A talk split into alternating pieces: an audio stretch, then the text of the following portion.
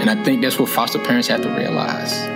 Just let that kid be them. That's good enough. That's who God, God is going to shape them to who they're meant to be. Not you.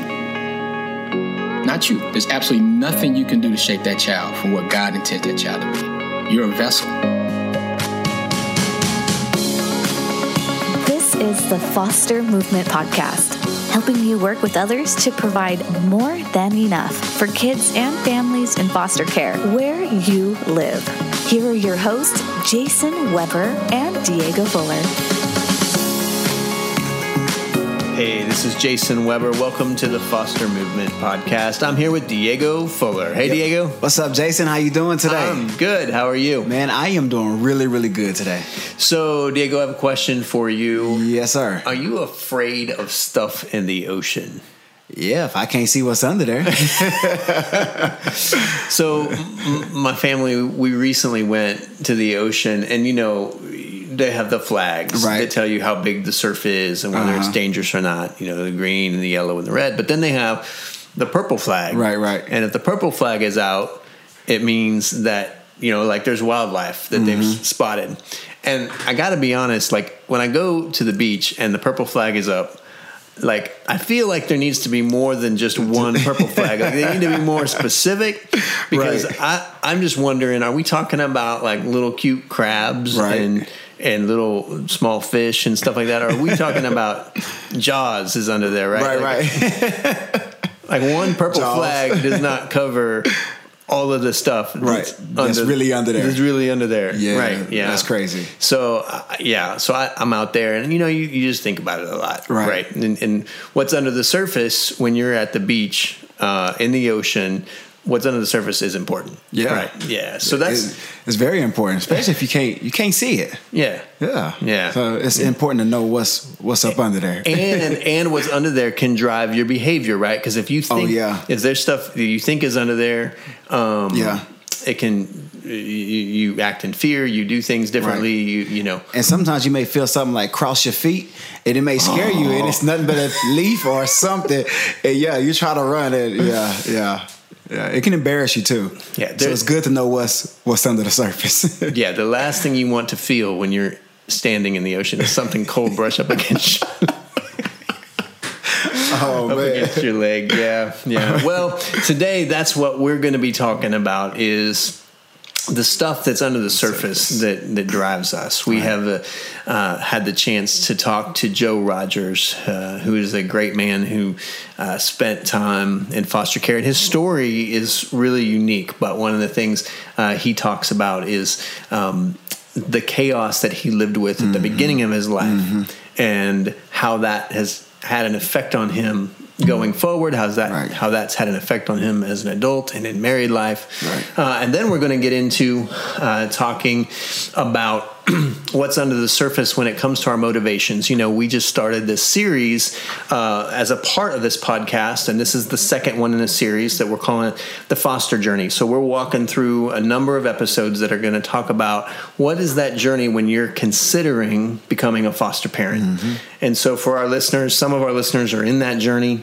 some of our listeners walk other people through that journey. So it's Right. valuable for both. Right. Um, but we're going to be talking uh, to a very special guest in the second half. Uh, you would say that. yeah, I would say that. Uh, my my bride, uh, Trisha Weber, uh, and she's fantastic at helping us think through the, the questions we ought to be asking ourselves as we think about what's under the surface Right. when we're considering foster care. So let's get to it. Let's go uh, to that interview with Joe Rogers.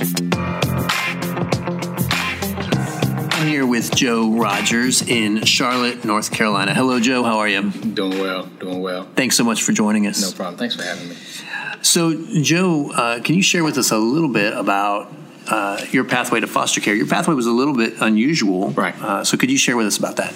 So, um, you know, it's not the traditional way where most kids get in the foster care program. I was fortunate in that my foster mother, uh, a lady named Linda Alexander at the time, Linda Sloan now, um, she got her foster license strictly for me.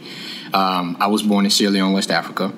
Came to the States around the age of maybe six or seven. Uh, landed in San Francisco, Went from San Francisco to Jersey, Jersey to Charlotte, um, and at the time I was living with my father, um, who, for all intents and purposes, did the best he could with what he had. We were very for lack of a better word, gypsy-ish when we were younger, right? we right. moved from one location to the next. And um, when we landed in, in Charlotte, it was always this aspect of I would stay with one family for a period of time, then another family, then another, another family. Um, so I, I, got lucky when I landed um, with my foster mother, who was married at the time, because her husband was working at a gas station where my father was working, and you know my dad needed help, and so her ex husband William basically said, who I'm very grateful to as well, said, "Hey, you know I got I've got two boys, you know they can come hang out with my boys for a while while you get things situated."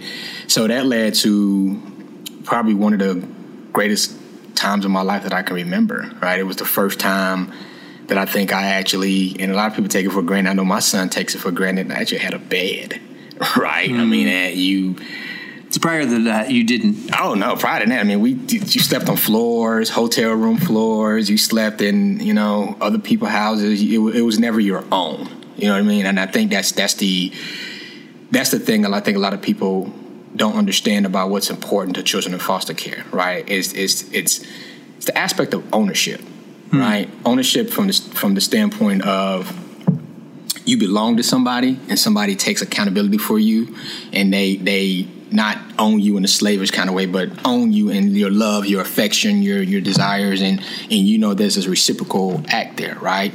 So that tends to put you in a different state of mind, a different you know mentality, and it gives you a sense of stability. So having my own bed um, symbolized to me that I I, I belong to somebody finally.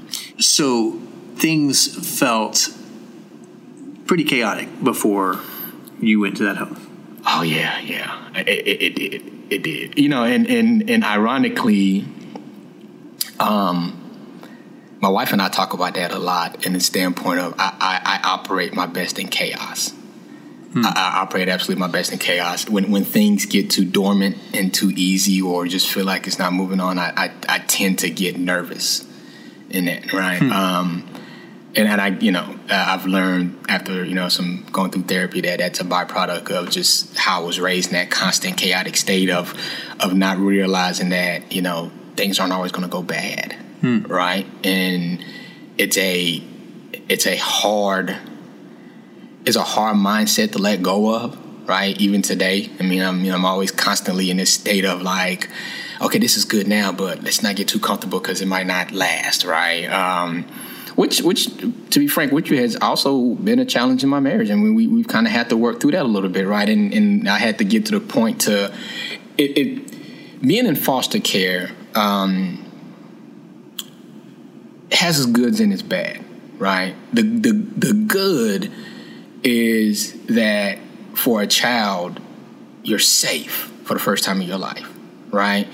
The bad about it is the trauma that child faced prior to that, you really can't quantify or understand that impact to them until and they don't quantify can't quantify or understand that impact to them until much later in life. I mean, here I am at 38 um, and didn't realize what that meant to me uh, what my trauma prior to foster care, man, I want to clear uh, and I want to delineate my time in foster care was fantastic. It's the time prior, right? That was the impact, um, and it came to fruition when my brother passed last year. And this is my foster brother, mm. not even like my biological brother, right? Um, when he passed last year, because he symbolized stability. Him and mom symbolized symbolized stability right? So when he passed, it brought up all these emotions again of loss, right? Oh my God, somebody's left me again. I'm, I'm out here by myself again, type of deal. And you just never really quite understand that impact mm-hmm. of it. So it, it, it can, so that's the, in, in my, my mind, that can be the bad, right? right? Um, but I don't think, in, in, in, in a very weird way, in a conundrum kind of way, I think that's a good bad right? Because it's a is an aspect of now you've gone from you, you kind of transition through life right? You've gone from this phase early on where everything was unsure everything was unstable you didn't know where your next meal was going to come from your house was going to come from that type of deal. Then you get into this loving environment and for the first time you understand what it means to truly be a part of a family right? To not be seen as an outcast to be really received internally um, and then you kind of get to that later on phase in your life where you're married and you know you have children and you know you're trying to create a sense of stability for them and then loss happens again and you haven't had to deal with loss of that magnitude in 30 plus years or 20 plus years. You know what i mean? So that that that that kind of makes you feel both saddened but appreciative because you you can take a step back and remove yourself out the picture, so to speak, and see the picture holistically and say to yourself, like, man, I've had an opportunity to, to finally know what love is and be loved and appreciate love and the people who are around me genuinely love me. And I'm grieving so hard not because I'm grieving out of chaos but I'm grieving from the standpoint of I'm saddened by the loss of love hmm. as opposed to saddened by the search for love. Wow. Wow did you find as a teenager that you sometimes tried to create chaos because it was a more comfortable place for you to be? Oh, absolutely. Oh, absolutely. Yeah. My, my, so, if you ever talk to my mother and, and my, my, my, mother, I love her to death, and she her first thing she'll say to you is, "Joe was terrible." She, she, she would unequivocally say to you like, "Oh my God, he was such a terrible child," and she'll uh, say that in absolute love, right? absolute love, right? Not because she and I think you know, and I challenge anybody who makes the conscientious, spiritual, loving, whatever guides you to the decision to foster, mm-hmm. right? To go with it from the standpoint of this is my child regardless of how this child acts or comes, this is my child. I'm going to give this child the same level of grace and love as I would give a natural born child of my own.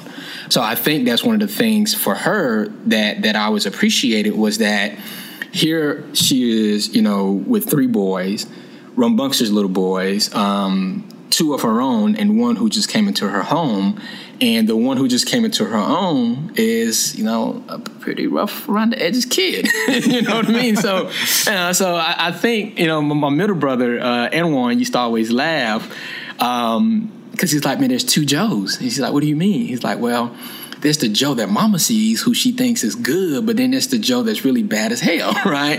and so it took her a while to finally see like, okay, we got to really put some extra love in, into Joe, right? And and and so I used to, at school. It was always I, I, I was show out of school. I was absolutely show out of school from elementary to middle school. I was show out of school um, because those were the age. Those that was the time frame where everything was in flux, right? So you know, I never felt you know, dude from second grade till call it fifth grade. I attended five elementary schools. Five.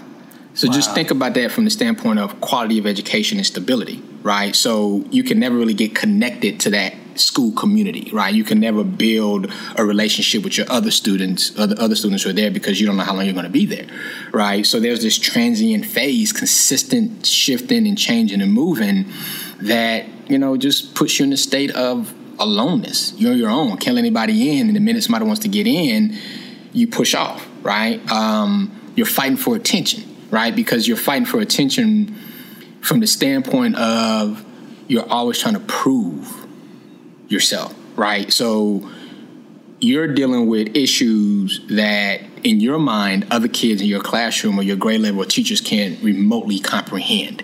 Wow. Yeah.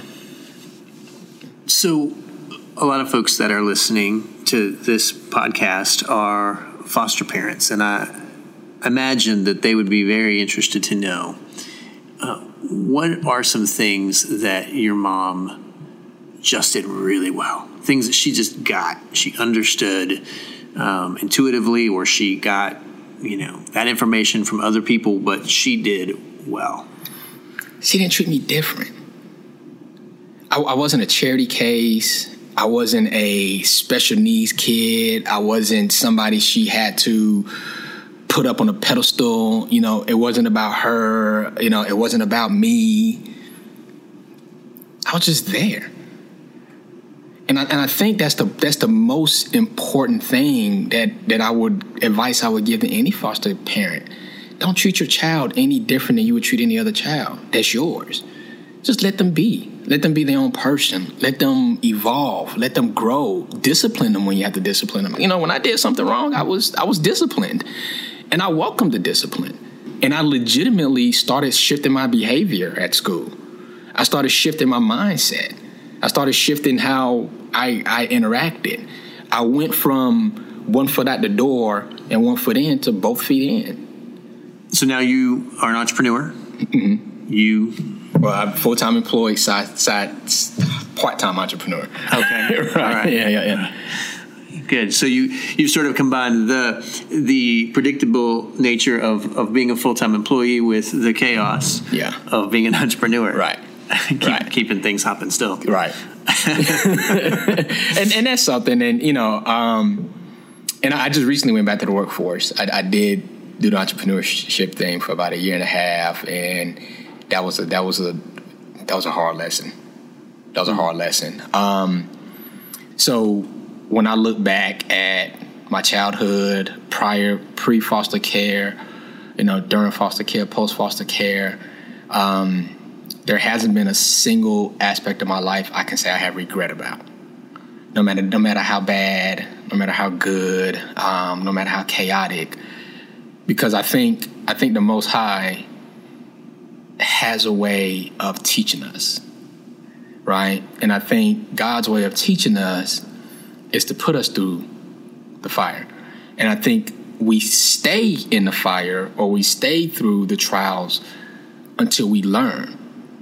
The minute you learn, you're out of it, right? Um, and that lesson is, is hard for people to understand sometimes, right? So we, we, we're always in this constant space of looking for you know, our definition of that lesson, our definition of that answer, right?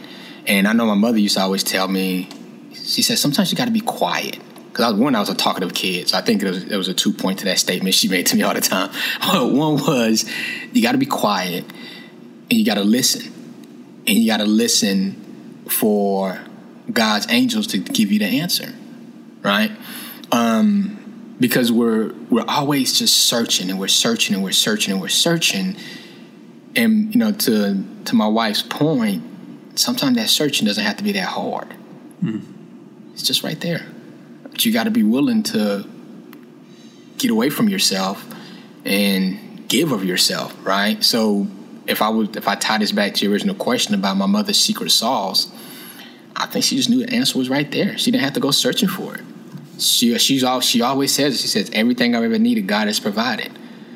But even through it all, man, I think you I, I see her through all her faults. I see her faults. Um, I see her greatness. Um, I see her challenges. I see her deficiencies. But that's just her, mm-hmm. right? And I think that's what she did with me. She was just like, I see you, right? I see you. I don't. You don't have to be anybody else. And she's telling me all the time about to cry. She's telling me all the time. She said, just be Joe. I said, just be Joe. She used to tell me count to 10, then be Joe, because I would react too quickly. but just be Joe. That's all I can be. And that's good enough. And I think that's what foster parents have to realize. Just let that kid be them. That's good enough. That's who God God is going to shape them to who they're meant to be, not you. Not you. There's absolutely nothing you can do to shape that child from what God intends that child to be. You're a vessel. Let God use you to, to help be God's vessel. I think that's how my mom did. When if you ask her, like if she was in South Africa, I call her right now, and you ask her, "What did she do?" She'll be like, "I didn't do anything. God did it." That's all she ever said. She said, "I didn't do anything at all. It was all God." Thank you, Joe, for talking to us. No problem. Had a great time.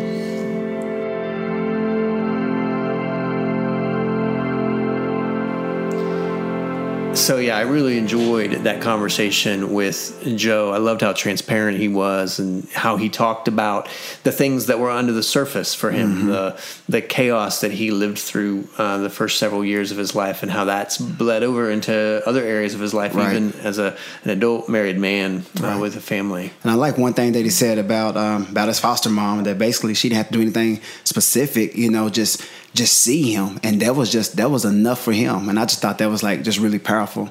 Uh, I think that's part of just like that's even doing more than enough. Just making sure you see the kid. Yeah, and it's not easy, right? Like it's it's uh, not at all. It, we think that we see our kids, but sometimes we're missing stuff. Exactly, we're missing a lot. Exactly. about yeah. who they are. So yeah. yeah. really powerful insights. Well, I'm excited to um, to to get to talk about you know the motives that we have as we go into foster parenting, mm-hmm. and we'll get a chance to hear the interview that I had with uh, with my wife Trisha. Um, but before we do that, I want to talk a little bit about something that is brand new. It is so exciting, and we want to make sure our listeners know about it, right? Uh, can respond to it. Um, there have been a number of organizations that have gotten together, have been planning and talking for many months now. Mm-hmm. Uh, about a national coordinated effort related to foster care. You know, if you've listened to this podcast any amount of time, you know we often talk about, you know, we use that phrase more than enough. Right. We use it at right. the end of every podcast. um, but you know, the reality is is that us seeking more than enough for kids in foster care and families.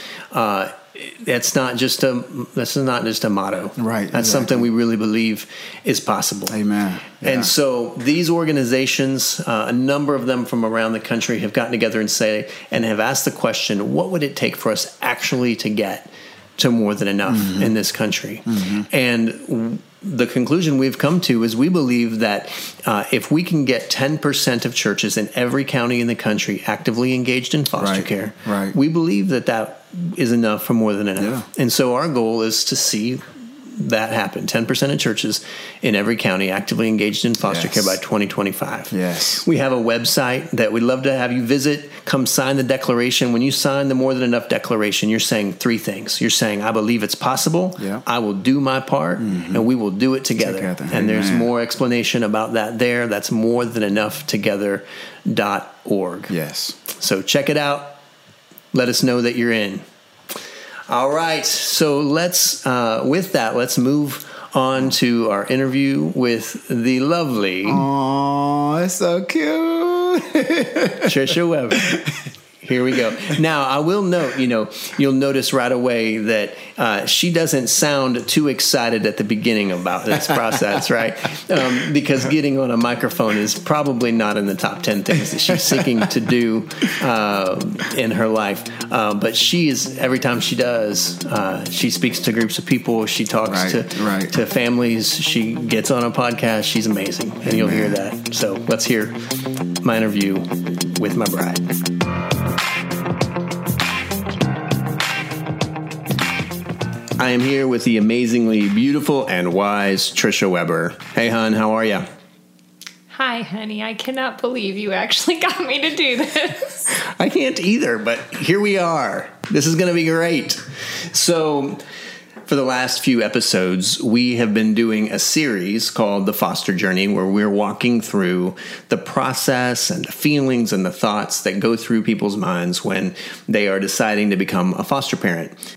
Trisha and I were foster parents for 10 years, and we saw kids come and go, but most of the kids that came through our home ended up staying, and we adopted our five kids out of foster care.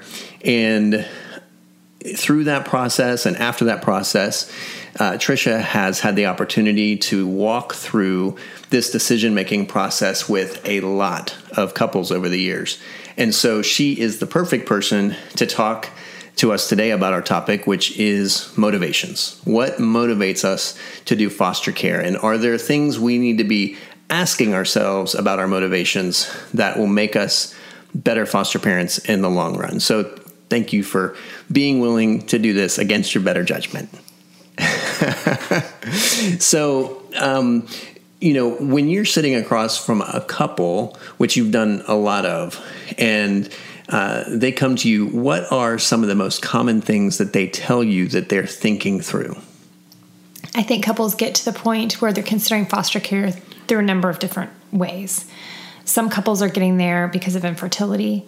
Some are getting there because of the realization that God has called Christians to take care of kids in foster care. Some people are getting there um, maybe because they've met somebody at their school or a friend of a friend who's a foster child. So it really depends on where the couple's coming from and the journey that's gotten them to the point where they're asking the question. Yeah. So let's start with that first one. Um, couples that are considering foster care who've experienced infertility. Uh, there are some unique considerations for couples like that. Uh, what are some of the questions you'd be asking if I were sitting across from you and and uh, I were part of a couple that had experienced infertility? What are the questions that you would want to ask to help them think through whether foster care is really for them? The journey through infertility for a lot of couples is one of the hardest things they go through. So the first thing I want to know is how is the couple doing as a couple in their marriage? Because if a couple is going into foster care, they need to have um, they need to be at a strong place in their marriage because it's a difficult journey. Um, in addition, I'm going to want to know have they worked through the grief? Um, if there is one or both members of the couple are grieving deeply, they're probably not ready to um, foster. It's the same. It's also the same if a couple has just lost a child. Sometimes people get to foster care because they've had a child die that there is a time and place that they could do foster care, but in those first couple years after a child's death is not the time that they need to take the time to grieve and think through the loss and have made sure that they're really on the same page moving forward. Because when that child comes into your home, you want to be ready to love that child for who they are, not because they're your DNA, not because they look like you or have the same interests as you, or all of those hopes that sometimes even deepen as a couple goes through infertility. You need to be ready to accept a child for who that child is. So that I'm really going to dive into where is that couple in their infertility journey. I think one of the really important questions uh, we all have to ask ourselves is um, what do I believe is best for children? Uh, sometimes we bring our worldview into foster care and we have a belief underlying belief we don't even realize we have it right uh, about what is best for children in foster care. So um, or what is what do we believe is best for children in general? Maybe we carry in a mentality that hey it's it's much much better for a child to grow up in a a middle upper class uh, environment than it is to grow up in a in a poor community. Um, so, like a belief like that, how would that then taint or alter somebody's uh, actions once they're foster parents? I can give a personal example. I really value education. Um, and we had a foster child who was going, there was a biological relative who was willing to take the child, but she came from a very poor, very uneducated home. Um, she'd never, I don't even know if she'd finished middle school. Um, and the thought of this child growing up there was hard for me. But I knew she was going to be with her biological siblings. I knew she was going to be well loved. She was going to be with her family. And so I had to advocate for that. But if I, if my value of education trumped my value for her being with her biological siblings, I would have, there's a lot of things I could have done to sabotage that process, such as, um, the caseworker in that case um, hadn't called this biological relative back. And I was able to step in and advocate and say, hey, this relative contacted us and would really like this child. And so I was able to work with the caseworker and the relative to make the whole process go smoother and quicker. Yeah, that's a great example. That's a great example. Um, circling back to something we mentioned briefly earlier, this idea of I want to do foster care because we want to adopt. Speak to that. What we want parents' motivation going in is I want what's best for this child. Um, and adoption may be what's best for that child, or it might not be. And so, again, you have to be very, very careful that as you're making decisions, that you're not taking your own desires and bias over what's best for the child. Um, it's okay to want to adopt. And we got into it. We said our commitment was we were going to foster any child. And if they could not return home, we were committed to adopting that child. So the child would never have to make multiple transitions. Because I believe that these transitions are really hard on children. And so the fewer transitions, the better. So it's okay to ha- to want to adopt, but I was first and foremost committed to the redemption of the family because that is what foster care is trying to achieve. So one thing that we hear from couples quite a bit is this moves beyond whether we should foster or not and gets into what age of children should we foster um, and those kinds of questions. They have biological kids, and one of the real strong tendencies for families is to say, Hey, I have an eight year old. It would be great if we were able to foster an eight year old so that they could be friends. They would have an instant friend built into the family. What are the questions you would ask a couple about that if you heard them say something to that effect?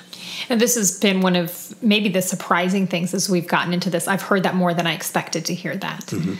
Um, but I would I would just have them really think through what it's like for both children. You have a child who's been the 8-year-old, the 9-year-old in the family. And all of a sudden somebody's coming in in the same grade, same year, same age. That can be very threatening to the biological child in the family.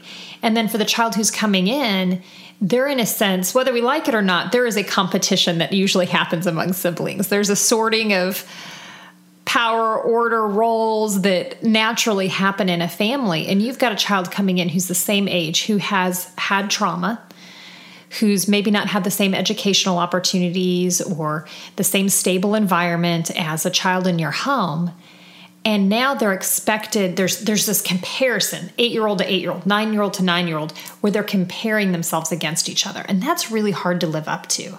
And the other thing is, kids who come from trauma are often developmentally a few years behind.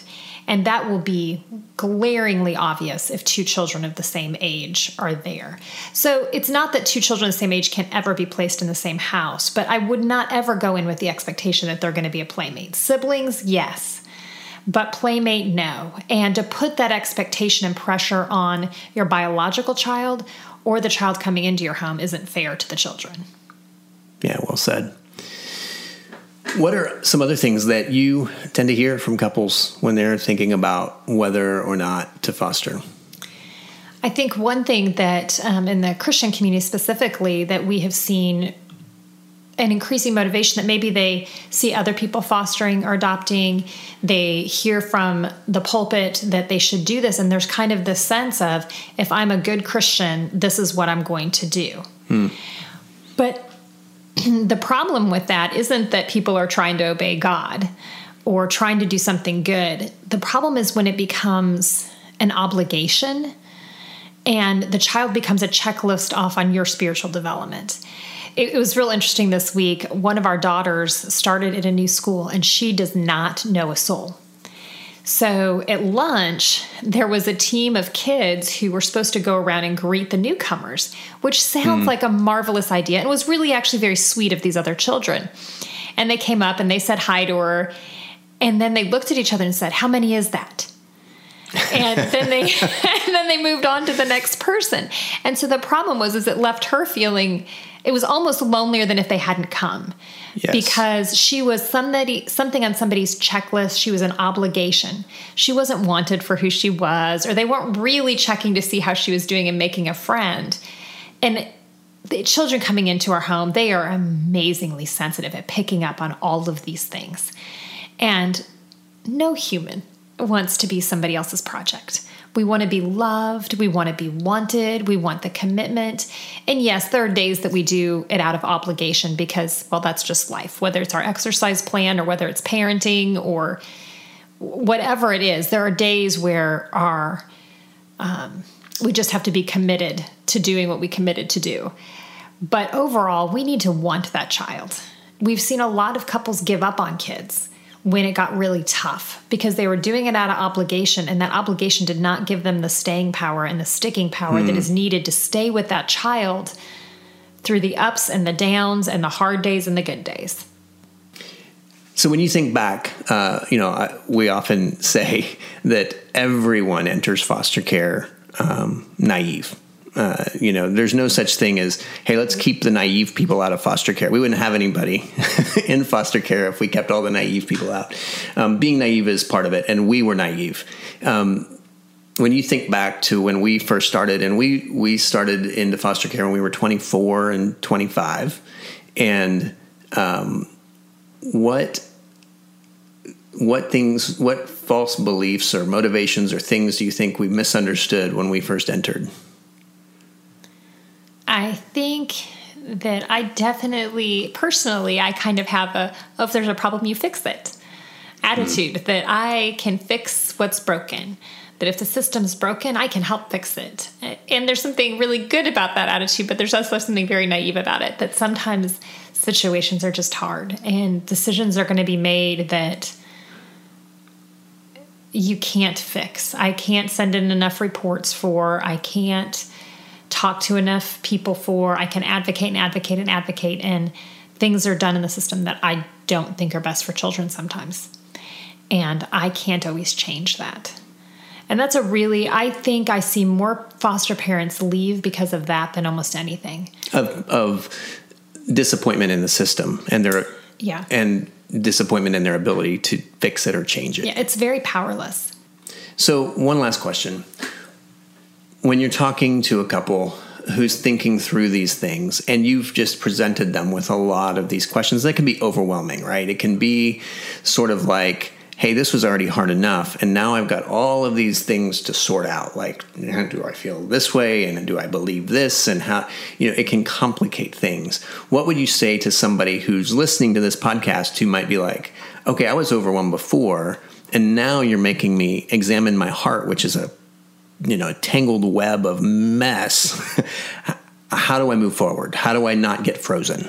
Yeah, nothing is ever one motivation. Nothing is ever perfect motivation.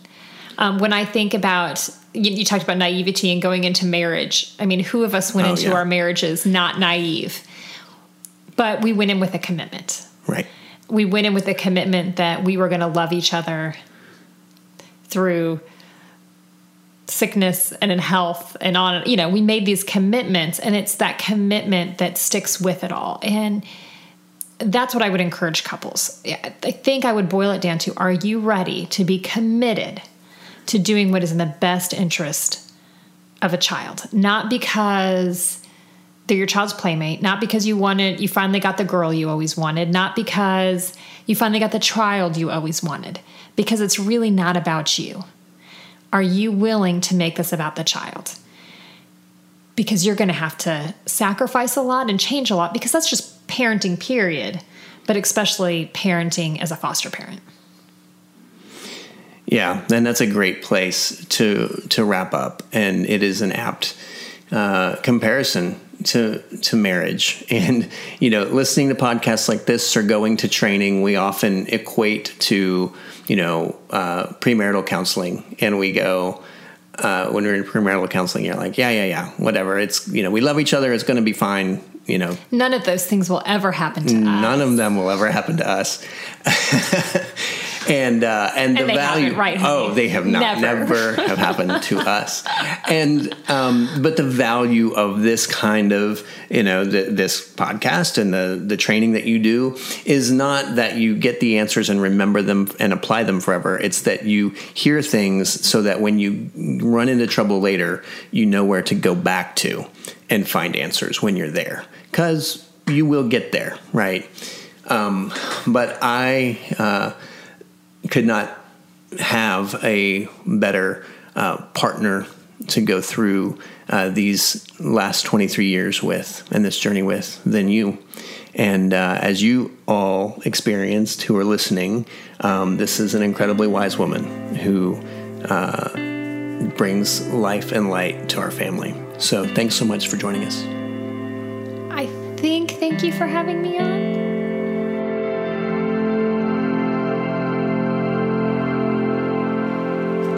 Okay, I'm just saying that girl's brilliant. oh, that's so cute, Jason. I'm just, I'm just saying, man. How did it feel interviewing your wife? It was a little awkward at first. Oh, yeah? It was well, yeah. I was like, "How's this going to go?" I mean, I'm not used to, you know, sitting across, you know, talking on a microphone to my wife uh, like that. But uh, yeah, That was, that was pretty awesome. cool. That was pretty cool. Yeah. I, I love it. Yeah, and you know, I think she touched on some really uh, important things, Mm-hmm. um, and I think you know we can get hung up on, oh no, do I have the right motives or do I have the wrong motives? And Right. if I have the wrong motives, then I need to stop. No, Exactly. I think she did a really good job of helping us understand that it's just important to know who we are and where we are. Exactly. Being self-aware is the most important part of the process, Right. Because we can't work on things, we can't pray through things that we don't see. Exactly. And so it's just about taking the time to stop and see. Most definitely. Um, Most so definitely. yeah, figure out what's under the surface. Right. I like one thing she said. She said, "Man, just love, just love the kids for just who they are.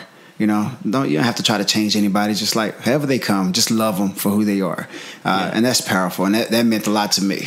So Yeah, yeah, yeah, absolutely. Well, it's been uh, it's been good. Um, Yes. good episode. We're so grateful to our guests Joe Rogers and Trisha Weber, and we are grateful to you for listening. Thanks so much for taking the time. Thank you, guys. uh, to listen to this podcast. We know that you're out there. Uh, you're making a difference. You're investing in the lives of others. You're praying for kids and families uh, in your church and in your community. And uh, we just couldn't be more thrilled about that. We couldn't be more thrilled about being able to be a little Yes. small part Yes. of the impact that you're making in your county.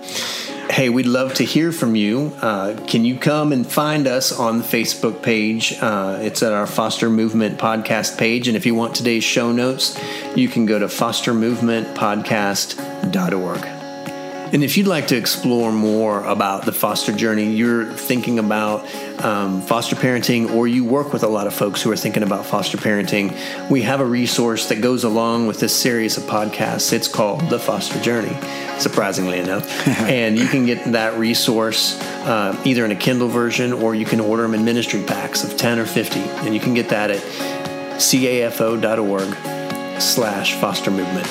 That's cafo.org slash foster movement. So thanks for all you do to speak up for kids and families. And uh, we're here to help you do that yes. until there's more than enough. This has been the Foster Movement Podcast. Join Jason Weber and Diego Fuller next time as they and their guests help you work with others to provide more than enough for kids and families in foster care where you live.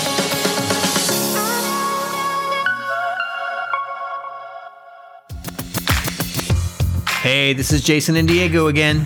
Yes, and we're still here because there's a couple of things that we want you guys to know. That's right. First of all, be sure to download the free PDF we created especially for listeners of this podcast. It's called Key Things Former Foster Youth Want You to Understand About Caring for Current Foster Youth. This thing is beautiful and full of wisdom and insight from those who've been there. And I'm telling you, you need to print these babies out and give them to foster parents and applicants you work with because these things are amazing. Just go to morethanenoughtogether.org backslash free download. That's morethanenoughtogether.org backslash free download. Also, as you know, the Foster Movement Podcast is a limited series of just 18 episodes. But listen, it's okay. Don't be sad.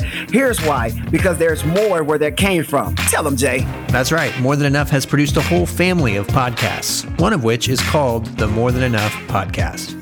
So to learn more, go to morethanenoughtogether.org and click on the podcast link at the top of the homepage, and they are all there.